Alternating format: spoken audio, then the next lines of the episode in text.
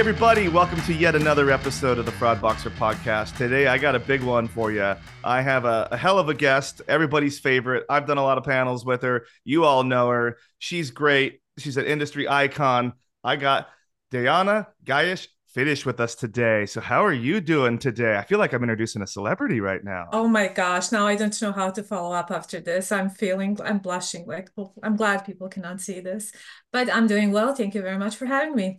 Yeah. I, I do have like a little bit of, um, uh, of imposter syndrome right now. Like, I don't think I'm all that great, but thank you so much. I mean, obviously, we must think you're pretty great because we have you uh, as our voice in a lot of places in this industry. You do a lot of panels, a lot of webinars uh, you are a lot of places and i think a lot of people do look to you to to get advice to hear stories to seek counsel so i think you're um, not an imposter i think you're very much welcome here uh, and expected to be at these tables these days so uh, i'm really happy and really fortunate that i was able to get some of your time to be here on this with me today so let's um let's dive right into it um I think we're going to kind of spread this one over two episodes, like you and I just talked. So we're going to have two distinct parts of this. So uh, we're gonna put these out about a week apart from each other. So let's start with the first one. Let's talk about you, talk about you, or your company, talk about some cool stories that you might have uh, that we'll share with the audience, just to get people uh, familiar with you that might not be familiar with you, and then get people um, excited about you that are familiar with you. Uh, you know, all the usual stuff. Absolutely. So yeah, so let's talk about kind of how we met. Um, I think we met probably through the MRC, like is how we meet at just about everybody uh, probably over five years ago. I think you've been at Finish Line almost six years by now. Yes. Um, so we probably met before, maybe we didn't, uh, but I just know that you and I just became familiar. We were always in the same circles, same uh, same pubs, and then uh, we spent some time in, in Tel Aviv with the Riskified people together, uh, oh, touring the city. Yeah, that was a really good time. I, you know, I keep um, they just did the one in Boston. I wasn't able to go. Um, oh, I was there. Yeah, that's and you you met Steve from my team, right? Yes, yes. Um, yeah. it was actually a pretty interesting event. Yeah, it looked really cool. Steve was sending me a lot of pictures. Uh, I was actually at the MAG conference in Dallas at the same time. So, uh, but I was really happy that Steve was able to go uh, in my place. It was it was really good experience for him. So super happy that, that he was able to get that and then uh, share him with the industry. I don't get to keep all my fraud people to myself anymore.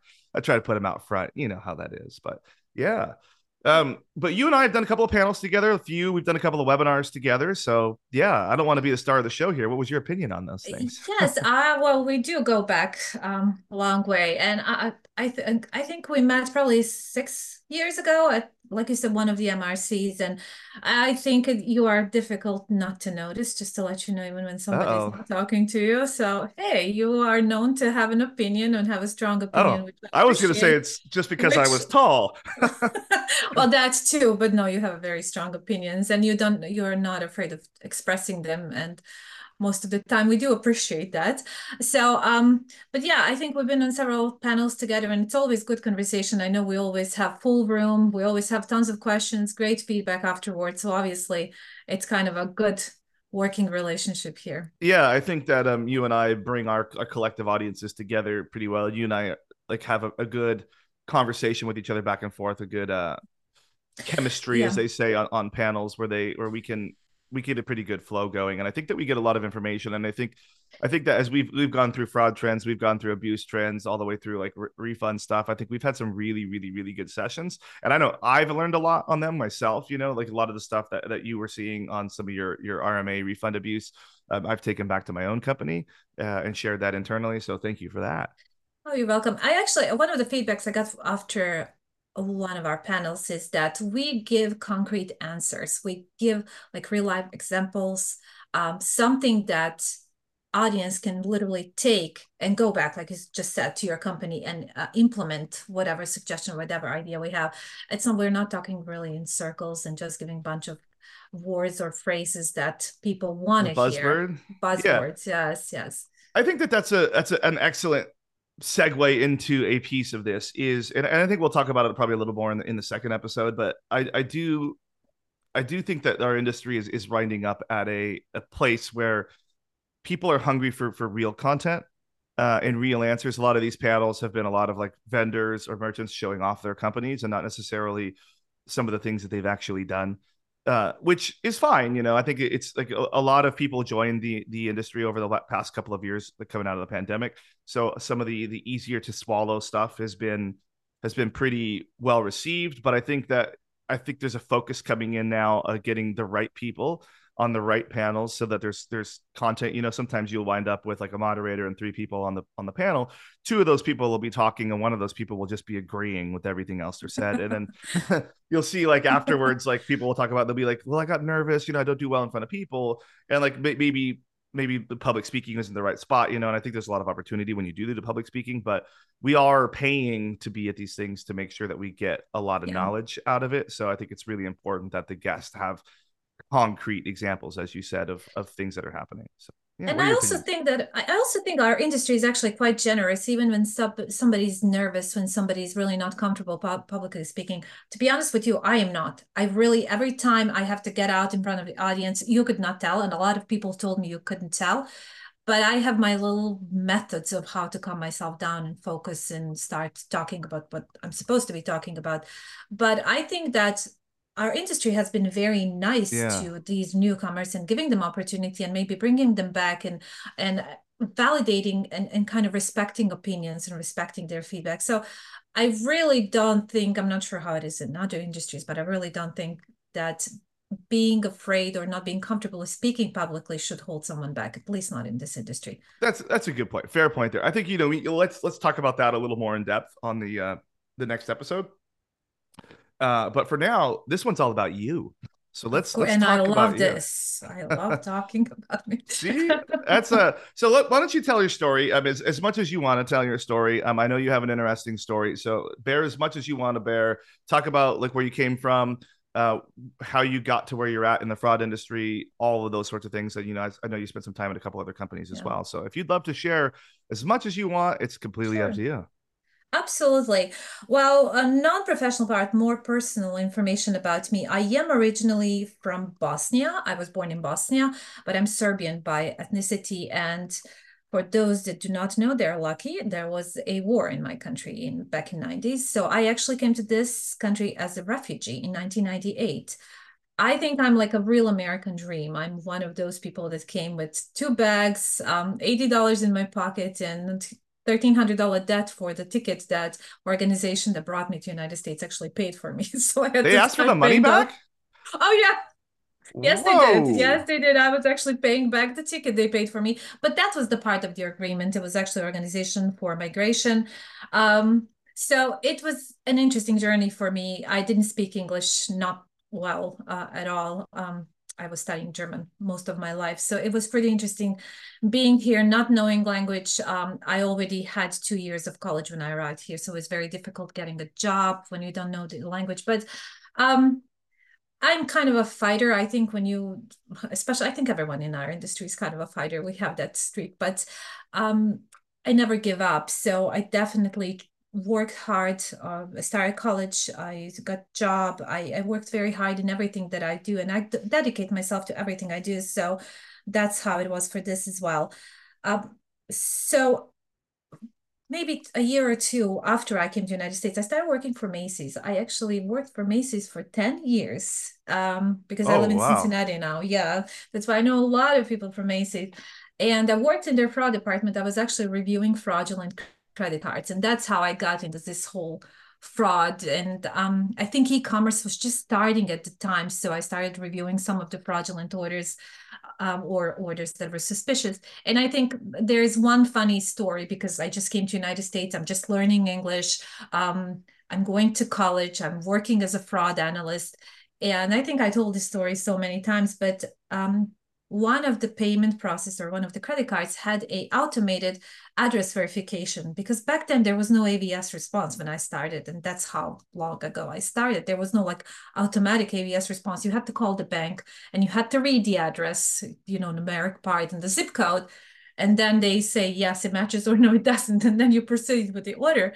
So I would call this credit card and they wouldn't understand my accent. So it was constant yelling, zip code, zip code. And everybody around me would know that I am talking to this particular uh, credit card company because I'm yelling and cussing there because it cannot pick up my accent. So it was really funny. But that's how long ago I started in fraud. And of course, as e commerce fraud or e commerce overall grew, I kind of grew with it. So I always say that I was maybe just fortunate to um, be at the right place in the right time and learn so much about e-commerce and e-commerce fraud. Um, so maybe that's why I know a little bit more than some of the people in the industry. That's very interesting. I think probably, you know, seeing some of the world events that are happening right now probably is giving you a little bit of uh flashbacks, I guess is Absolutely. it might not be the right word, and but that seeing that happen all over again has got to be kind of concerning. So it yeah. is, it is, and uh, it's unfortunate. It's unfortunate that it's happening anywhere. I, I just think anyone that needs to leave their home for whatever reason is just, um, it's horrible. Uh, but I don't know. I always try to look at the bright side. I think when something tragic in your life happens, you have two options. You can either let it hold you back or you can let it go. And I decided to let it go and learn from it. And um, I'm not one of those that is nostalgic, that I want to go back, that I'm thinking about old times. Like I, I have a lot of people in my family and my, my friends that are constantly talking about these old times. And I like to remember that. I go back to my home to my home country. I consider Serbia my home country. I go back back there every year, but I'm not that nostalgic. I, I really think of myself as like a citizen of the world. I will be fine everywhere. I have no issues living anywhere and adjusting anywhere. Wow. What a story. What a, what an amazing story. So thank you for sharing that. Like that's You're that's welcome. very very very interesting. So you're at Macy's. You did a decade there. Then what'd you do? Yes, yes. Uh, then I had a kind of a exit out of the fraud industry. I worked with children with mental health disabilities for about three, wow. four years. Uh, I worked for the county here where I live, and I was a coordinator for families that have children with mental health disability. It was a program that actually helped family get the help they need and access all of the services they need. So it was kind of a a little bit more of a case management, but more about bringing services that will make particular family happy.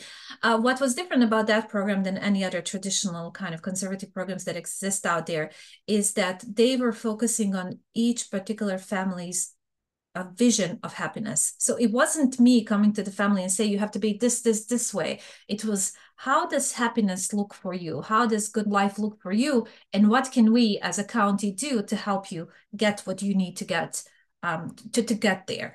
So I'm going to tell you as much as it sounds different from fraud or everything I, I do, I learned so much.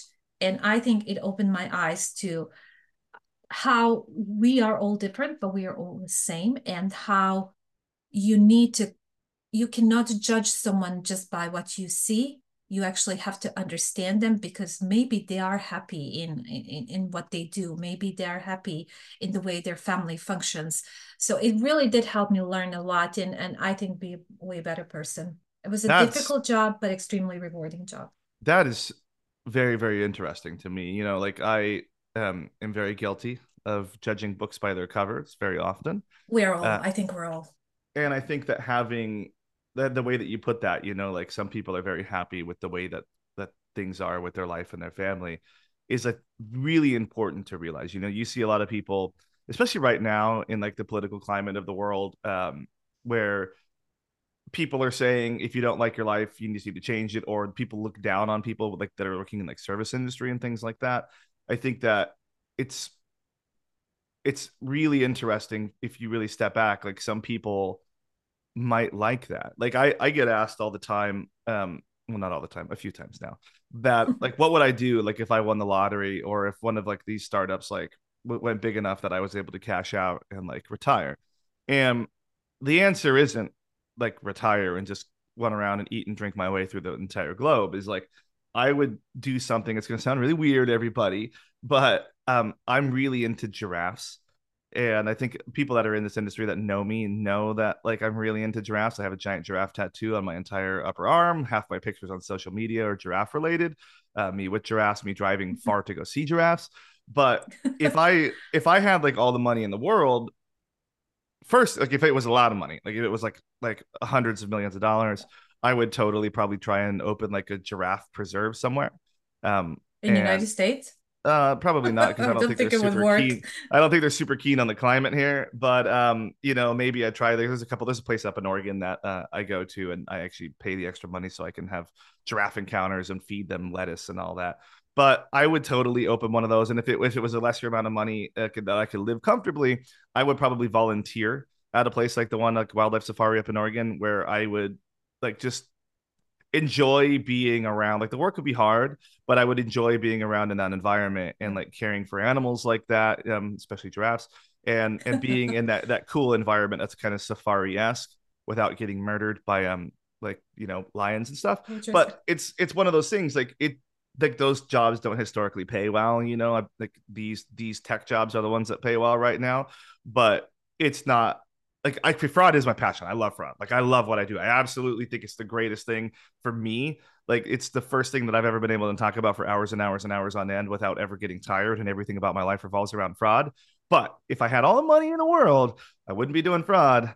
I'd be hanging out and kicking it with your ass somewhere doing dirty, shitty work.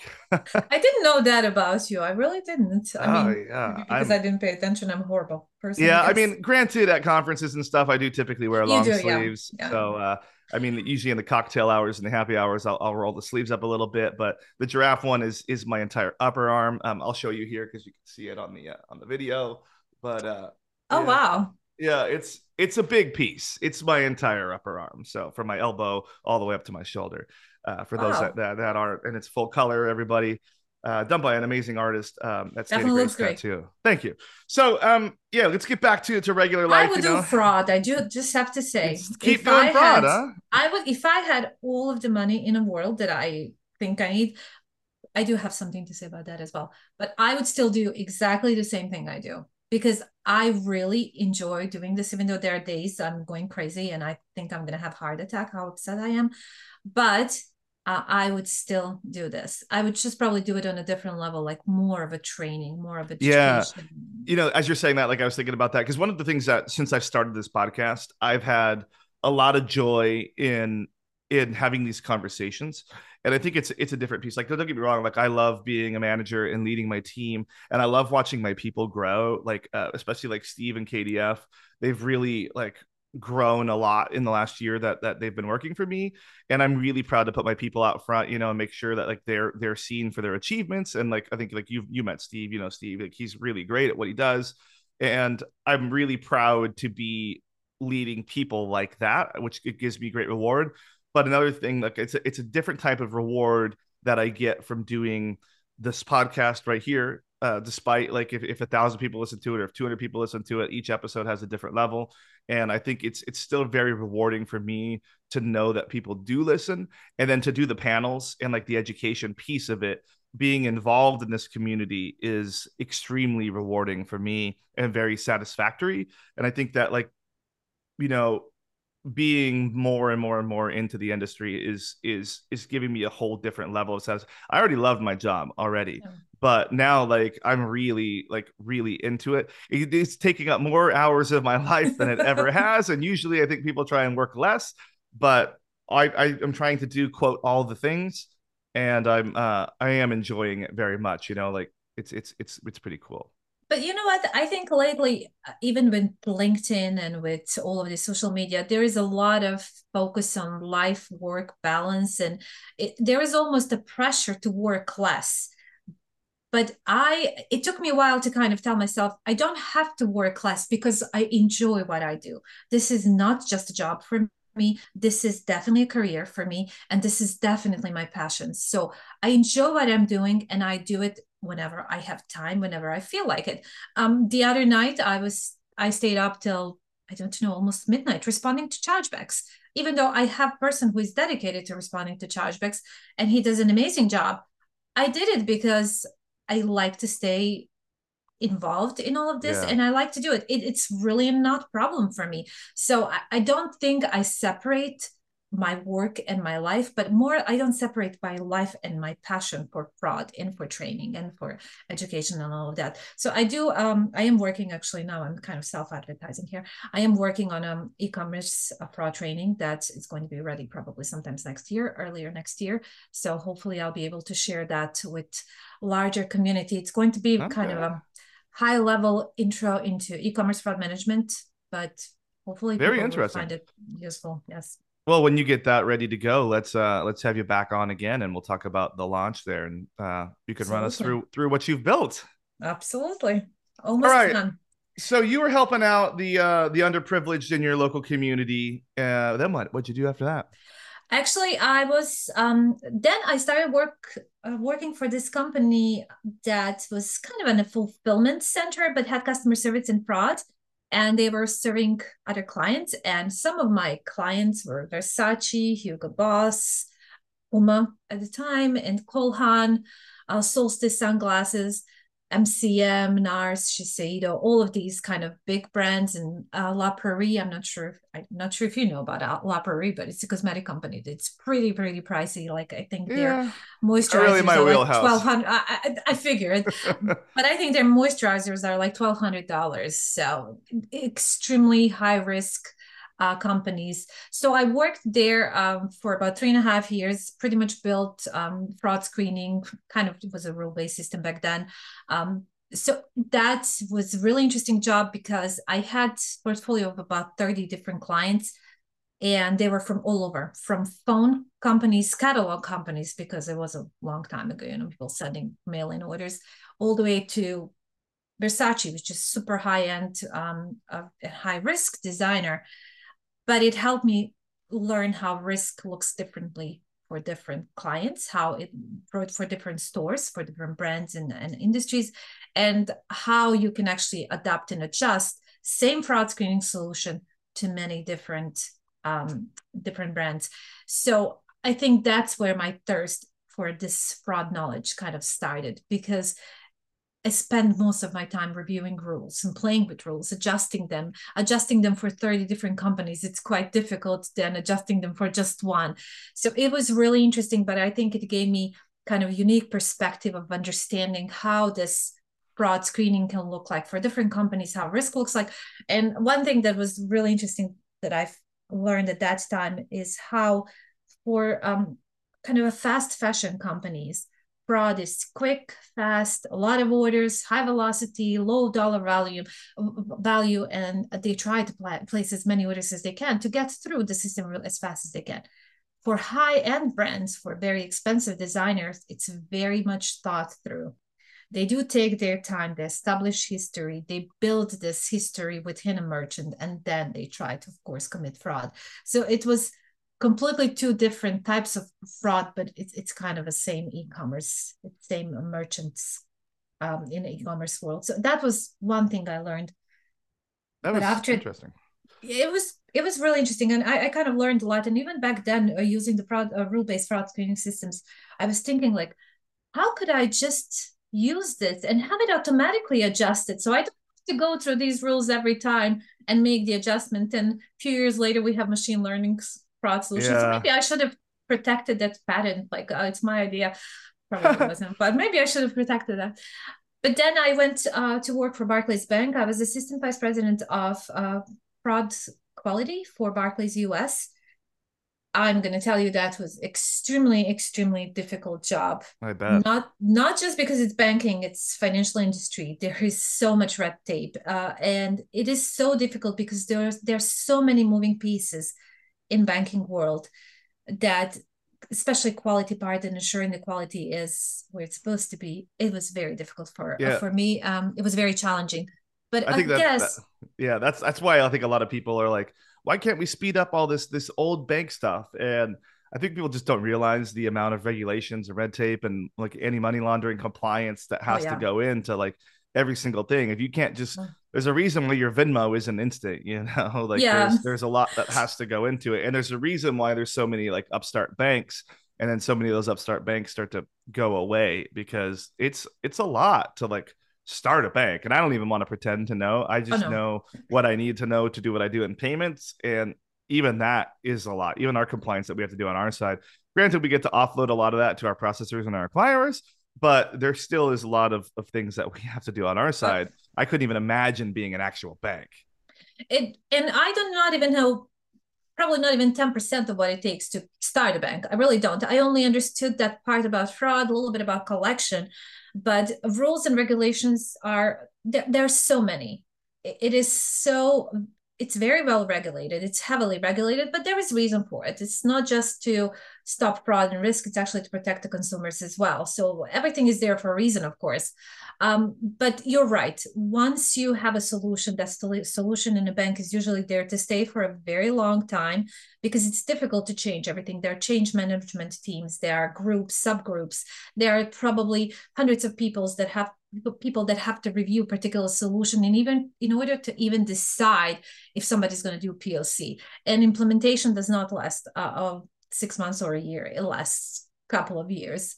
But I think that's why once you're in the banking system, you're you're at that's that's done yeah, deal. That's your life now. but yeah. yes, but it was very interesting because I learned a lot of, of course, uh, not to forget to say the Macy's is a bank as well. So on Macy's, I actually had an opportunity to see chargebacks from the other side, from financial institution side.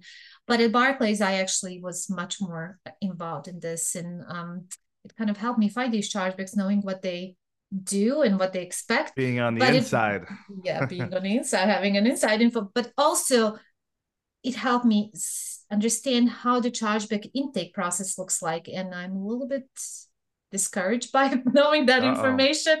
Um, it's just because there's a lot of automation, there's a lot of clicking, and I know how often, you know, if you take into the account that human is there sitting and clicking, I'm sure that mistakes can happen much yeah. more. And and I think that like especially for like high volume merchants, like I've worked with several high volume merchants that have a high volume of chargebacks. And you can tell, like, because you could send two identical cases in and get two completely different outcomes and like granted there is a human element to that you know and i'm sure and I, i'm just saying it without ever knowing but i'm sure that chargeback reviewers on the issuing side very much have KPIs that are related to speed and, and items in the queue and yes. getting those things out of there. So they're not necessarily inclined probably to make the answer always in the merchant favor accurately because they're just trying to get through their workload for the day, get their little uh, their numbers up, and make sure that they don't get fired, just like everybody else that works in those high pressure call center environments.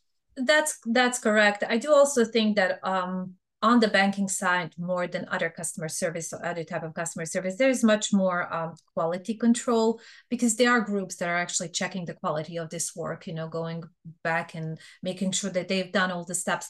But i also think what consumers don't understand and what also merchants most sometimes don't understand there are also different levels of that chargeback. We do see it as a pre-notification chargeback or pre-arbitration and so on but there are other ways to connect to the bank and, and kind of ask for that chargeback to be reviewed again without going into that pre-arbitration if you submit enough documents but also if you're a consumer they have even more options for getting their money back oh yeah yeah i mean so, yeah i i've been fortunate enough to work at, at merchants large enough that uh i could call and the the banks will pick up you know, and I could yeah. say, hey, you know, here's a series of cases. I mean, I think American Express was always pretty good at that. If you're if you're a heavy partner of theirs, um, they're pretty good at listening to, to the feedback. Uh, that doesn't necessarily mean you're going to get your outcome that you want. Yeah. But they will at least listen to it. Uh, yeah. Which I, think is, is is pretty nice. I don't have that luxury at the, the merchant that I'm at now. Um, we're we're big. We're, we're pretty dang big. I think we're bigger than a lot of people ever realize. We're several billion dollar merchant, but I mean, you have to be tens of billions of dollars usually in order to get the uh, the actual issuer or the actual network to pick up pick up the phone when you want to complain. Uh, they'll take your they'll take your dollars, but they don't always want to hear. don't you think that's a little bit unfair? Because if there's yes. a smaller, mer- yeah, if there's a smaller merchant, they won't get any attention, or they, you know, they will not be worth their time. So I, I think there has to be something that's going to improve think, quality and. Yeah, and I'm i think sure that, that is, this though. is coming up. I've uh, I've been on a couple of like webinars and in panels uh, more recently. I would say within the last month that have actually actually talked about this. Like for for the little guy you know they don't really have an advocate. And i think that that the this there's companies like like the merchant risk council and like the merchant advisory group the mag that are trying to give those smaller merchants a voice you know so basically getting like a a a group of them together like a, a coalition of of the smaller merchants together kind of like collective bargaining and approaching these these these networks with their grievances. Um, i think it, it, it does lead to less personalization around the individual grievance. But I think that um, it's something that people are aware of that like the, the big 10 real merch e-commerce merchants are the ones that have the power in dictating like some of the complaints as far as policy changes go. You know, like right now, you'll see like MasterCard and, and Visa make changes to their overall processes and they don't always take a lot of feedback from from merchant community they'll take it from maybe a couple of merchants you know but they don't take it from like the overall community uh, i think well i don't think i hope that with these with these advisory groups uh, that are being a little more voice of the customer oriented i know chase um, hired a whole bunch of of like voice of the customer people over the last couple of years i think that they're they're starting to realize that you know we're the ones us us SMB style merchants are the ones that are paying the, the real bills, you know? Like it's granted, like there's a couple of, of of top 10 several billion dollar merchants but there's a whole lot of like merchants my size in the middle that are doing two three four billion dollars a year that we don't quite have the voice that we necessarily should have in the room uh, even fighting for the little guy that has his little his little etsy shop you know that, that just went big on uh yeah. on shopify and he's forging out alone and all of a sudden getting wrecked with chargebacks when he did everything he could and that, that really hurts his bottom line more than it hurts like a 50 billion dollar merchant you know what i mean? So. And and you know what i i was always thinking that like in fraud, we always talk about how we shouldn't be focusing just on chargebacks. We actually should be focusing on improving an approval rate. That's why I think these payment processors have to focus on how much extra of value there is in working with merchants. Because, for example, if I have particular payment method that is constantly allowing chargebacks and it's constantly a, a, yes. denying representment i'm going to be restricting more and more not that yep. i want to is because the risk is bigger for me so for, especially now this is a good segue into what i do right now being uh, at finish line and it, it, the type of product we sell we will always sell because that there is such a high demand for sneakers and we will always sell but they will be getting smaller part of those sales because we will we have to consider them more risky because of what they allow allow multiple chargebacks by the single customers or chargebacks coming back over and over again uh, for ridiculous reasons so if you think about it if you would just do plain simple roi maybe you allowed $10000 to this customer to file a chargeback but maybe you're going to lose 50,000 because I had to restrict more. And then using machine learning yeah. and linking these customers, I'm going to restrict someone else. So I think simple ROI tells you you are losing more value by allowing this type, type of behavior and not having quality control on the chargeback uh, side rather than just allowing that customer to continue shopping for another 10 15000 dollars. that's a that's an excellent point. Like you know well we when you depending on how how busy everybody's fraud department is and, and how much data analytics you have at your fingertips I think when people really start to get into the weeds on things, like instead of looking at just the products that are going out the door and what your chargeback rate is, uh, and just even like by network, getting deeper into that, looking at individual bin risk by bin, uh, you start to see you will have riskier bins, you know, and and I could I could name two of them right now, but I'm not going to do that so the the yeah. networks don't get really pissed at me.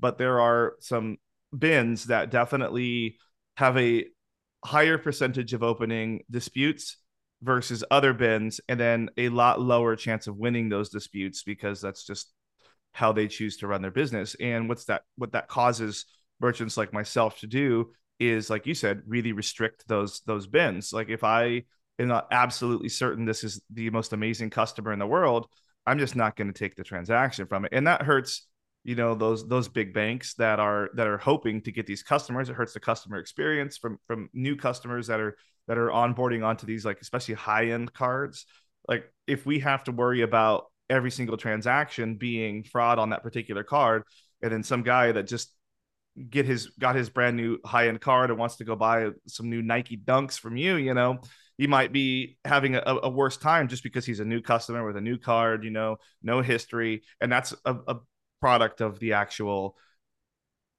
issuer side causing policies us on their end. Yes. Yeah, yes. yeah, policies on their end. And I think that like, you know, there's I think that we need to have that level of granularity around all of our business to see to see where these things are. But I also think that when we start to bring these things to these these people's attentions, they might need to listen. And I think there's is a, is a great example is like there's a um, non-bank, non-credit card money company uh, that that uh, that has a history of having a lot of easy claims as they call them, that they allow their customer the benefit of the doubt without ever talking to anybody to open one against it. And one of the challenges that I think a lot of merchants have that accept their particular payment method is you get a lot of claims for funky things and Yeah. those those claims are disproportionate to the amount of the percentage of sales that you have as a company. I think that's across the board.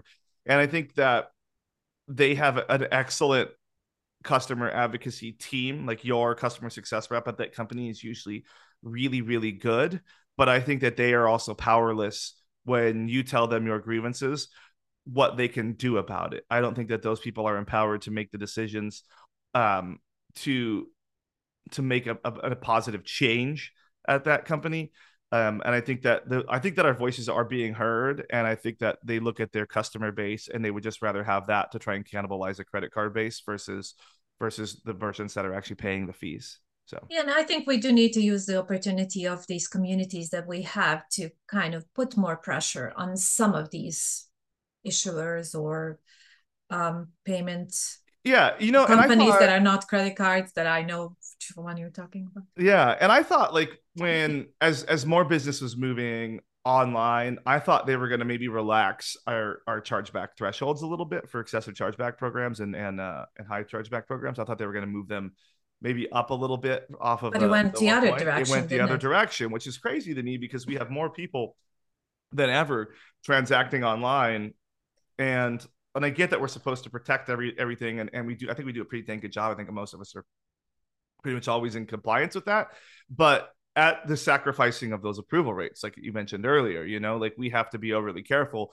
When if we had a little bit of wiggle room, you know, like we might be able to get their customers through the, the pipeline a little more, but they did, they went the other way. And I think that like a lot of times, like like like Visa's a great example. Like their their reasoning behind doing moving it down the the the 10 basis points to, to 0.9 was that there's all these new tools available like VMPI that they got after Verifi. Um, but you, they want you to pay for that.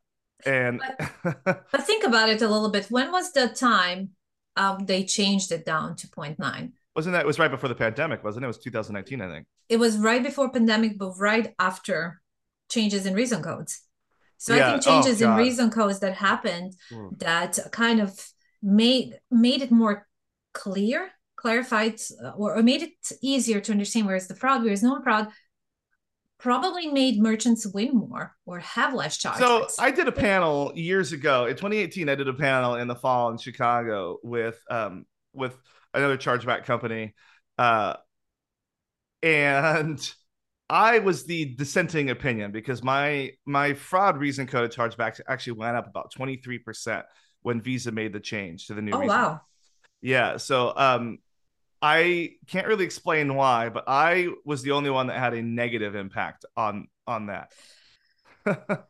I don't know. I, I don't think it made too much of an impact, but I think for some other merchants that maybe did not know as much as you do, did not fight it the way you you're fighting it, probably it gave more clarity to them, which means they were probably winning more and having less chargebacks therefore there is less fees on chargebacks. So yeah. there had to be uh, compensated somehow. Yeah and you know it was really funny is uh it was you know they they talked about that coming for a really long time. And still some of my processors that i used even years later had not updated their their reason codes to the new reason codes. So oh wow. yeah I was still getting 83s when it was supposed to be like uh, in their in their back end system. So it was supposed to be like 10.4s you know always oh a good gosh, time. it's been a while. Yeah it's been a really long time but I would say that those back end systems were probably 20 years old so uh before the change so I doubt anybody was making it. Uh, and I, I I actually had one of those processors uh, in my office recently and I was clowning on their back end system uh, and some of the data that they expose that is you can't really have exposed anymore. So hopefully they uh, they they promised me they're making a change in like the first quarter of next year. So I really hope that they do because probably shouldn't have had that type of data exposed for like the past 10. Good luck to you. all right. So uh, tell me about Finish Line, how things are going. Tell me all about Finish Line for those that don't know. Um, you guys sell sneakers and jerseys and all that stuff. Uh, tell yes. me all about it. Do your do your whole uh, elevator pitch for us. We are actually JD Sports North America because JD Sports is our parent company and they're headquartered in UK. It's one of the largest athletic retailers in the world. I honestly don't even know how many countries right now. From what I remember last time, was probably 17 countries in the world that JD is present. Um, and I think we probably have over 100 different sites because um, JD typically, when they acquire the company, they do keep the company as is and they'll continue to um, to have the double sites or the one site in that particular country. So I know that we have over 100 different sites. Um, but yes, we do sell athletic uh, footwear and, of course, apparel as well. I think recently we got even more apparel than we used to have in the past because it's just the way it's that popular. Yeah, it's it's just the way that demand changes, of course. Uh, but I've been in Finish Line for, like you said, six years almost now, and this is, and I'm not bored yet. I'm going to tell you hey, that. Uh, I think my, my top is like three, four years, and then I'm out because I feel I reached the top and i there is nothing more i can learn there is nothing more i can do to help or to make some changes but i i am not bored yet i really enjoy what i do i enjoy the team i'm working with we really have great team in our lp uh, department because we are part of lp actually which is for brick and mortar as well as site so um we are mostly experiencing bots resellers. Um, everybody wants everybody wants sneakers. Everybody wants to everybody wants to resell them, and uh, one interesting thing that I see is that bots are not uh, active only during the launch events when we're selling and releasing the new shoe, but they're always active even in the middle of the day, especially now when, when we are getting closer to holidays, we can see more and more activity because they're trying to get as much inventory as they can to resell um, to of course up, get price up and resell and get some money for it for holidays so uh, that was one of the change we've, we've seen recently but I think that, that I would think that everybody knows who Finish Line is. I mean, really, do I have yeah. to? You know, to... so I was in New York a few months back, and I was uh, chilling in Times Square trying to find a uh, a shirt that had moisture wicking because it was super humid, and I had picked poorly uh, when I chose cotton that day uh, to wear. But so you went into our JD store, into I, our I flagship you, store. You have you have two stores there, right? You have a Finish Line and you have a JD. I'm pretty sure. Yeah, the um, JD flagship. I I bought. I, I, did go into your. Uh, I did. So that there was a ton of apparel in there. Like I was, yes. it was mostly apparel, which was super cool for me because I needed to find what I uh, what I was looking for. I did not find it there, but I did find a a jacket at Finish Line that I could not live without, and I did. I needed the opposite of a jacket, but it was so great. I did buy that. It's a really cool Columbia sports jacket. Um, that's how great we are. You know, you come yeah. for one thing and then you buy something else because all of our product is yeah. just good.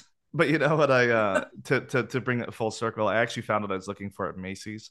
Uh, just down the street. So you got you got. I went to all your stores. You know, I, I have my friends there too. Still, that's a lot funny. of great friends. Yeah, so I, they, I finally got my shirts, and then I totally went to a nice steakhouse wearing uh, completely inappropriately dressed gear, but it was hot, and I didn't care, and I paid the bill, so it doesn't matter. Well, I didn't pay the bill; somebody else, a vendor, paid the bill, but you know, we paid the bill collectively. Oh, okay, okay. Know. Well, you know, I'm you sure know how partic- that is. I'm sure you participated in some way. I, I participated in running the bill up. That's for sure. well, that's good. Maybe they you wanted know. that. You know how I am, but uh, the I think that that sneakers are super interesting. For me, I it's not really my cup of tea, but there's there are other things that I like to collect. I like to collect like band posters, like especially for concerts that I've been to, and I like to go to small. I like to see big bands in small venues, so I try to buy posters when I'm there, and I'm not always victorious, so I do buy those like types of things on eBay and pay way too much for them. Um, so sneakers, I understand why people do it. I just don't think I would ever want to give somebody a thousand dollar pair of Jordans at Christmas that I know they're probably never gonna wear. Uh, but that's that's just me. But I know that there is a massive community, and yes. I have a ton of friends. Maybe I should get one of them on here one day to talk about it. But for people like you in your position at your company, um, it's probably beneficial that there is this demand for this product that you don't have to worry about things sitting on the shelves very very long. Absolutely. And we actually like those customers. They're very good customers. They're very loyal. We see them coming back and buying new products.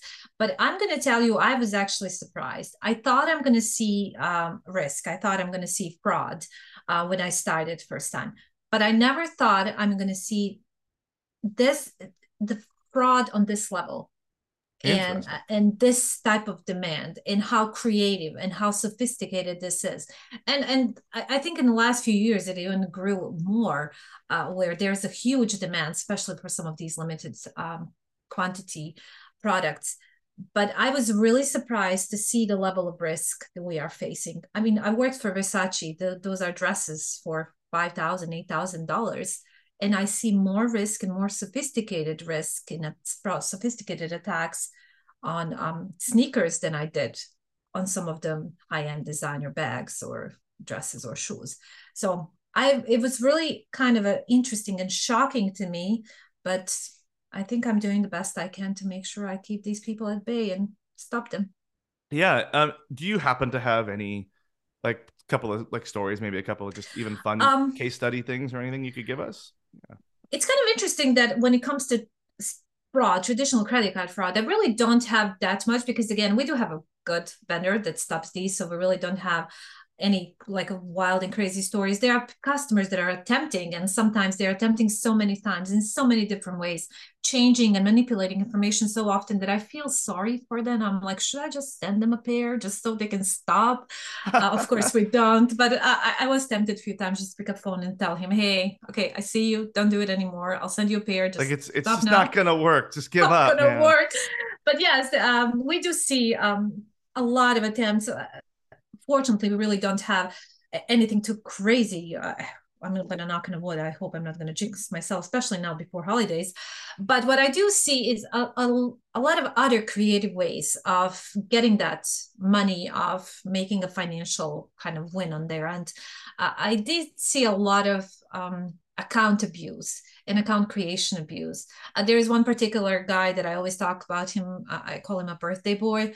Um, it was several years ago that I saw him creating multiple accounts and putting their births a day apart for each. Uh, so he's trying to account. age the accounts. It was, but you know, it takes time for the account to age in order for you to even get this birthday code. Yeah. But he was very patient. He went through this for quite some time in a very sneaky and sophisticated way that uh, I didn't catch him. And I found him because we started declining him. He just got too greedy, I guess. And we started declining him. So I started looking at the orders and I'm like, why this customer has so many orders and why does why are they such a low dollar amount because i always talk in my kind of webinars and trainings or anything that not only high dollar orders are fraud or potential risk. Low dollar orders are potential risk as well, because if your average dollar amount is $180 and suddenly you're getting $5 order, I would look uh. into it. Um, and especially when I talk about my KPIs and my key risk indicators and everything, anything that is that is an anomaly, it's an indicator of risk. So whether that's high dollar amount or low dollar amount, you need to determine what's that anomaly for you. But for me, this particular low dollar amount was anomaly. So I started digging and we started looking for the accounts, started doing linkings, and we found quite few. So we call him a birthday boy because he was continuously using and abusing these birthday codes and birthday uh, promo um, gifts. So course, we found him, we blocked him, we restricted him. I still remember his name. I actually remember the address where he shopped. So I every once in a while I go through all of the orders and try to look for that name and that address just to see if he is still there. He's still trying. He's, he's still, still trying. He's still trying. It's been probably three years. He's still trying. So birthday boy definitely deserves some birthday gifts. I wow. fortunately he's not gonna get it from us but that's kind of one interesting thing. And then a lot of interesting things happen with um, because i am part of lp which covers brick and mortar a collaboration between us and stores and how do we work with our lp team in stores. You know somebody who is maybe buying something online returning in store and then trying to claim they didn't get it. We do work with our team on um, on field to get these cameras to get videos and uh, prove that they actually did return um, a lot of gift card scam you know people calling into yeah. the stores and saying hey um, ceo give me a gift card we actually can capture those because we we monitor gift cards being loaded gift cards being um, balance inquiry done on them so it, we kind of make a full circle yeah. so i think it's actually really good match that we are part of lp team because we work really closely with them on the gift card thing specifically do you guys um do you guys tell the staff not to sell gift cards over the phone? Oh, absolutely, absolutely. I mean, we have specific rules and guidelines over what type of how gift cards have to be issued, and I don't think that anyone from us, from our corporate, will ever call the store. To Do you? Uh, if we need it, we can reload the we can load the gift cards in our. Yeah, that's what I was gonna say. Do you guys have a lot of internal um, abuse on gift cards? By chance? Uh, we actually don't have too much fraud on gift cards at all. Um, some very, very low. But what we have done several years ago, I want to say it's been probably four years. We changed our PIN code um, into very, very high number of digits on a PIN code. Mm-hmm. And then we did validate that PIN code is being checked through our payment processor. So when you do balance inquiry, you have to put in this PIN code. When you do purchase, you have to put PIN code in. So they so, can't just be ripping it based on what they saw. Because I, I, used to see the bots that would would hit the number that they originally had saw in the balance checker, waiting uh-huh. for that card to be activated. They do like, that. We yeah. see them do that. But here's how we kind of mitigated that type of risk. We monitor balance inquiry. So if there's a spike in balance inquiries from the specific location or whatever is my risk indicator, we will identify that, pull it out, and then we're going to look into that particular gift card. We're going to look to check if it's been used. Got it. If it has yeah. been used, we can do our magic behind it and stop it. But I think for gift card fraud, because gift card is considered as cash transaction so yep. it's a little bit different rules and regulations around those transactions are a little bit different uh, you don't see the fraud until customer calls and says hey i had a gift card and somebody used it that's already too late so there's really no proactive way to do it so for me the best way to handle this was to monitor balance inquiry because you can see bots attempting 10 15 times and then failing 10 15 times in checking that inquiry yeah uh, have you guys the best point? Have you guys done anything around um like bot fingerprinting? Like that's some stuff that we're doing where you know you can see the same bot trying to hit the the actual balance checker, and you can just block that actual bot fingerprint itself, so that bot can't even can't even it won't even be able to see your site anymore. Yeah, as you know, I'm big on cross department collaboration. So um, I have team of three, and if you have companies our size, you can't really handle fraud with team of three. So I do rely a lot on outside other departments, not just my fraud team. So we do work a lot with our e-commerce operation team that has the working relationship with Akamai, which is our bot detection. So they are actually on my alerts that see balance inquiries. And anytime there is an alert that's triggered when there's an anomaly or where there is a risk indicator, they do go and do their magic on their end uh, either that's blocking or working with Akamai to put additional endpoints and whatever. Um, but yes, our e-commerce operation team does see the same alert as I do. They take their steps to block what needs to be blocked, but we are trying to stop them from like ever coming again. But as you know, they just create another one, or they yep. use another one. They change NAPI, and here we are again. So I think definitely job security because they will never stop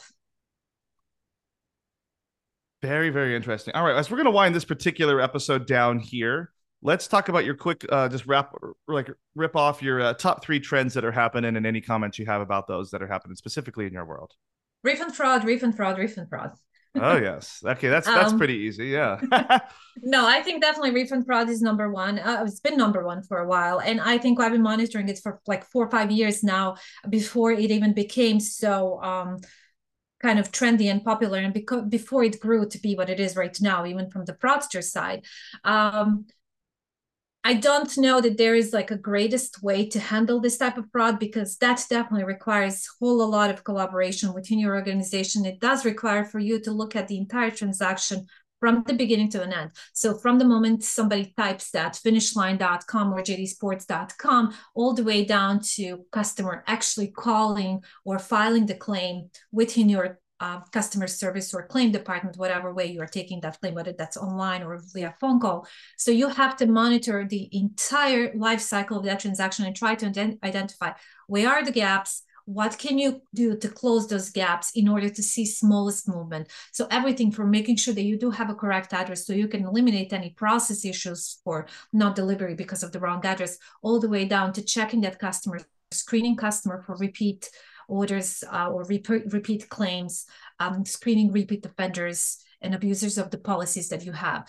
I know in refund fraud, there's a lot of empty box, there is the tracking ID manipulation. So it's extremely important to cross um, to have a cross-functional team and train your customer service, train your refund claim department in understanding truly how this fraud looks like and how to ha- tackle it. Um, second one, ATO or account security, I will say, not account takeover. Uh, we do monitor account logins, so we really don't have that many issues with account takeovers. Um, we have attempts, of course, But I think identity authentication that the account create is something that merchants are really not focusing on.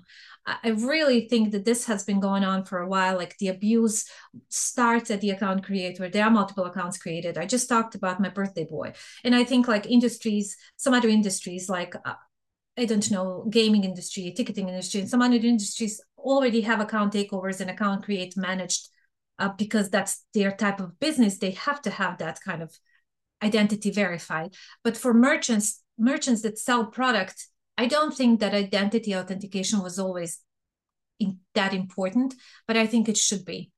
And we were just talking the other day about how soon enough there will be money laundering piece on the merchant side as well and it's just a matter of time when money laundering rules and regulations will be yeah. required for merchants as well. I think because uh, of these multiple accounts creation. Yeah, and then like marketplace places, you know, like they already have a little bit of AML compliant stuff, but I think it's going to yes. come up more into the forefront.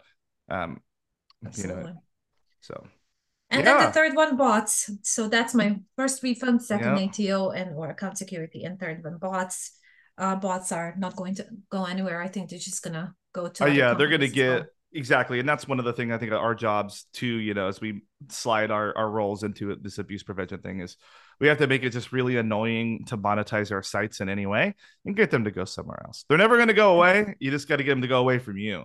Yeah. i'm really tempted to create an email that's going to that we're going to send them and tell them hey nice try but no not this time. Unfortunately we don't do that Uh, well, I think we're going to wrap up this particular episode here, and then we'll have you back next week. So just uh, thank you again for, for your time and telling your story. I think there was a lot of useful information there, especially around how, how some of the things work and how you've addressed some of those. So uh, thank you very much for your time. I really appreciate it. Thank you for having me, and thank you for saying all those wonderful things about me. Now I'm going to go and gloat a little bit. You better. You, you better. you said Jordan said. Has I'm gonna put it on LinkedIn, Jordan. So. Oh, I can't wait! Don't forget to tag me. Thank you so much. All right, thank you. Bye.